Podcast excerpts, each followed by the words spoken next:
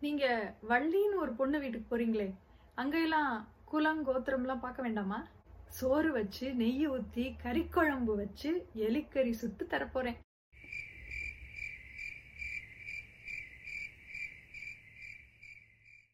வணக்கம். பாமா விஜயம் அப்படின்னு ஒரு சினிமா மட்டும் இல்ல ஒரு கதையும் இருக்கு. அந்த கதையில கமலான்னு ஒரு பொண்ணு அவளுக்கு இருபத்தஞ்சு வயசு. கல்யாணம் ஆகி ரெண்டே மாசத்துல கணவர் இறந்து போயிட்டதுனால அவ விதவையா இருக்கா? அவளுக்கு அம்மா இல்ல அப்பா மட்டும்தான். சுப்பையா அவர் ஒரு பெரிய ஜோசியர். அந்த ஊர்ல எல்லா நல்லது கெட்டதும் எப்ப நடக்கணும்னு நேரம் குறிச்சு கொடுக்கிறவர் சுப்பையா தான் கமலாவோட தோழி சரசா. அவளுக்கு பதினெட்டு வயசு தான் ரொம்ப துடுக்கான பொண்ணு. சரசாவை ஒரு பெரிய ஜமீன்தாருக்கு கல்யாணம் பண்ணி கொடுக்கணும்னு சரசாவோட அம்மா விரும்பினாங்க. சரசாவுக்கு அப்பா இல்லை. அந்த ஜமீன்தார் வயசானவர் தான். ஆனாலும் தன் பொண்ணு பணக்கார இடத்துல வாழ்ந்தா நல்லா இருப்பான்னு அவங்க அம்மா நினைச்சாங்க. ஒரு நாள் சுப்பையாவை கூப்பிட்டு ரெண்டு ஜாதகத்தையும் கொடுத்து பொருத்தம் பார்க்க சொன்னாங்க. சுப்பையாவும் பார்த்துட்டு ரொம்ப அமோகமா பொருந்தி இருக்குன்னு சொன்னாரு. அப்போ அங்க சரசா வந்தா. ஏன் மாமா உங்க பொண்ணு கமலாவுக்கு நீங்க தானே ஜாதகம் பாத்தீங்க அப்பவே அவ விதவையாக போறாங்கறத உங்களால கண்டுபிடிக்க முடியலையா? அப்படின்னு சரசா கேட்டா. அப்போ சுப்பையா சொன்னாரு என்னமோமா அவ தலையெழுத்து அப்படி ஆகி போச்சு இப்ப கடவுளை கும்பிட்டுக்கிட்டு செவனேன்னு காலம் தள்ளிக்கிட்டு இருக்கா? அப்படின்னு சொல்லி அழுத்துக்கிட்டாரு. உடனே சரசாவோட அம்மாவும் ஆமா கமலா எவ்வளவு அழகான குணமான பொண்ணு. அவளுக்கு போய் இப்படி ஆயிடுச்சேன்னு சொல்லி அழுத்துக்கிட்டாங்க. அப்ப சரசா சொன்னா உங்க ரெண்டு பேருக்கும் கமலாவை பத்தி அவ்வளவுதான் தெரியும். ஆனா எனக்கு அதை விட நிறைய தெரியும். அவ என்னோட தோழி இல்லையா? உங்களுக்கு நாளைக்கு நான் ஒரு அதிசயத்தை காட்ட போறேன். மாமா இன்னைக்கு ராத்திரி பூரா நீங்க ஜாதகம் பார்த்தாலும் நான் காட்ட போற அதிசயத்தை உங்களால கண்டுபிடிக்கவே முடியாது அப்படின்னு சொல்லிட்டு போயிட்டா. ஏற்கனவே துடுக்கா பேசுறவ போக்கீர் பொண்ணுன்னு வேற பேரு. என்ன பண்ண போற ஆளோன்னு குழப்பத்துல இருந்தாங்க சுப்பையாவும் சரசாவோட அம்மாவும். அடுத்த நாள் வந்துச்சு. காலையில கோயிலுக்கு போயிட்டு வந்த கமலாவையும் கோயில்ல நாதஸ்வரம் வாசிச்சுக்கிட்டு இருந்த மணியையும் கூட்டிக்கிட்டு சரசா வந்தா. இவங்க மூணு பேரையும் புரியாம பார்த்தாரு சுப்பையா.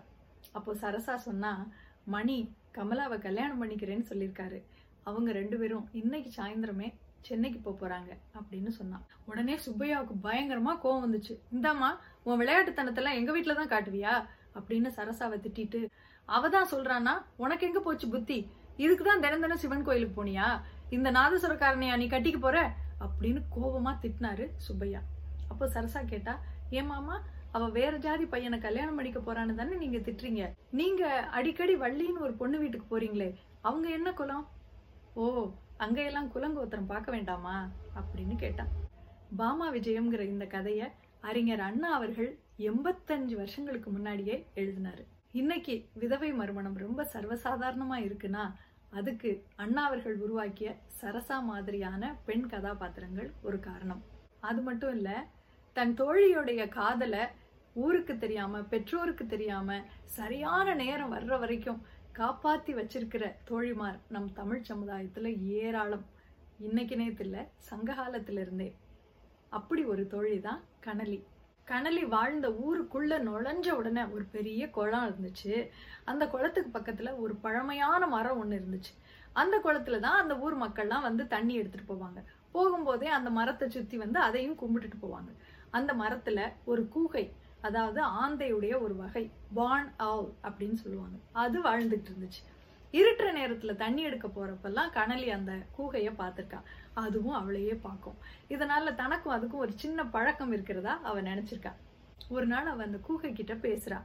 கூகையே உன்னுடைய வாய் எவ்வளோ அழகா வளைஞ்சு இருக்கு உன்னோட நெகமெல்லாம் கூர்மையா இருக்கு. நீ சத்தம் போட்டீங்கன்னா பறை இசை மாதிரி காதே பிஞ்சு போற அளவுக்கு பெரிய சத்தமா போடுற. ராத்திரியிலலாம் எங்களுக்கு கண்ணே தெரியல. ஆனா உனக்கு மட்டும் எவ்வளவு தெளிவா தெரியுது? நீதான் வலிமையான பறவை. இது எல்லாமே உனக்கான சாப்பாட்டை நீ தேடிக்கணுங்கிறதுக்காக தானே கொடுக்கப்பட்டிருக்கு. இன்னைக்கு ராத்திரி உனக்கு சாப்பாடு தேடுற வேலையே இல்லை. நானே உனக்கு சோறு வடிச்சு அதுல நெய் ஊத்தி ஆட்டுக்கறி குழம்பு வச்சு உனக்கு ரொம்ப பிடிக்குமே எலிக்கறி அதையும் சுட்டு கொண்டு வந்து கொடுக்க போறேன். ஏன் தெரியுமா? இன்னைக்கு ராத்திரி என்னுடைய தோழி கவினியுடைய காதலர் இந்த ஊருக்கு வர்றார்.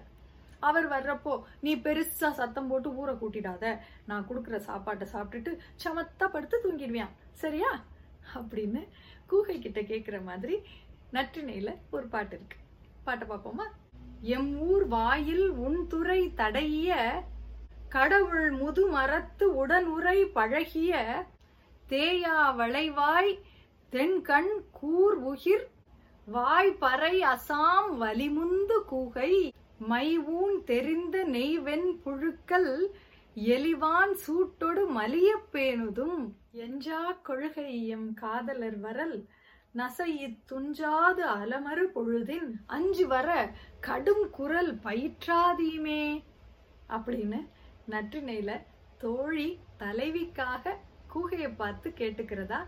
பெருந்தேவனார் அப்படிங்கிற புலவர் எழுதியிருக்காரு. தோழிக்கு கனலினும் தலைவிக்கு கவினினும் நாம பேர் வச்சோம். நன்றி.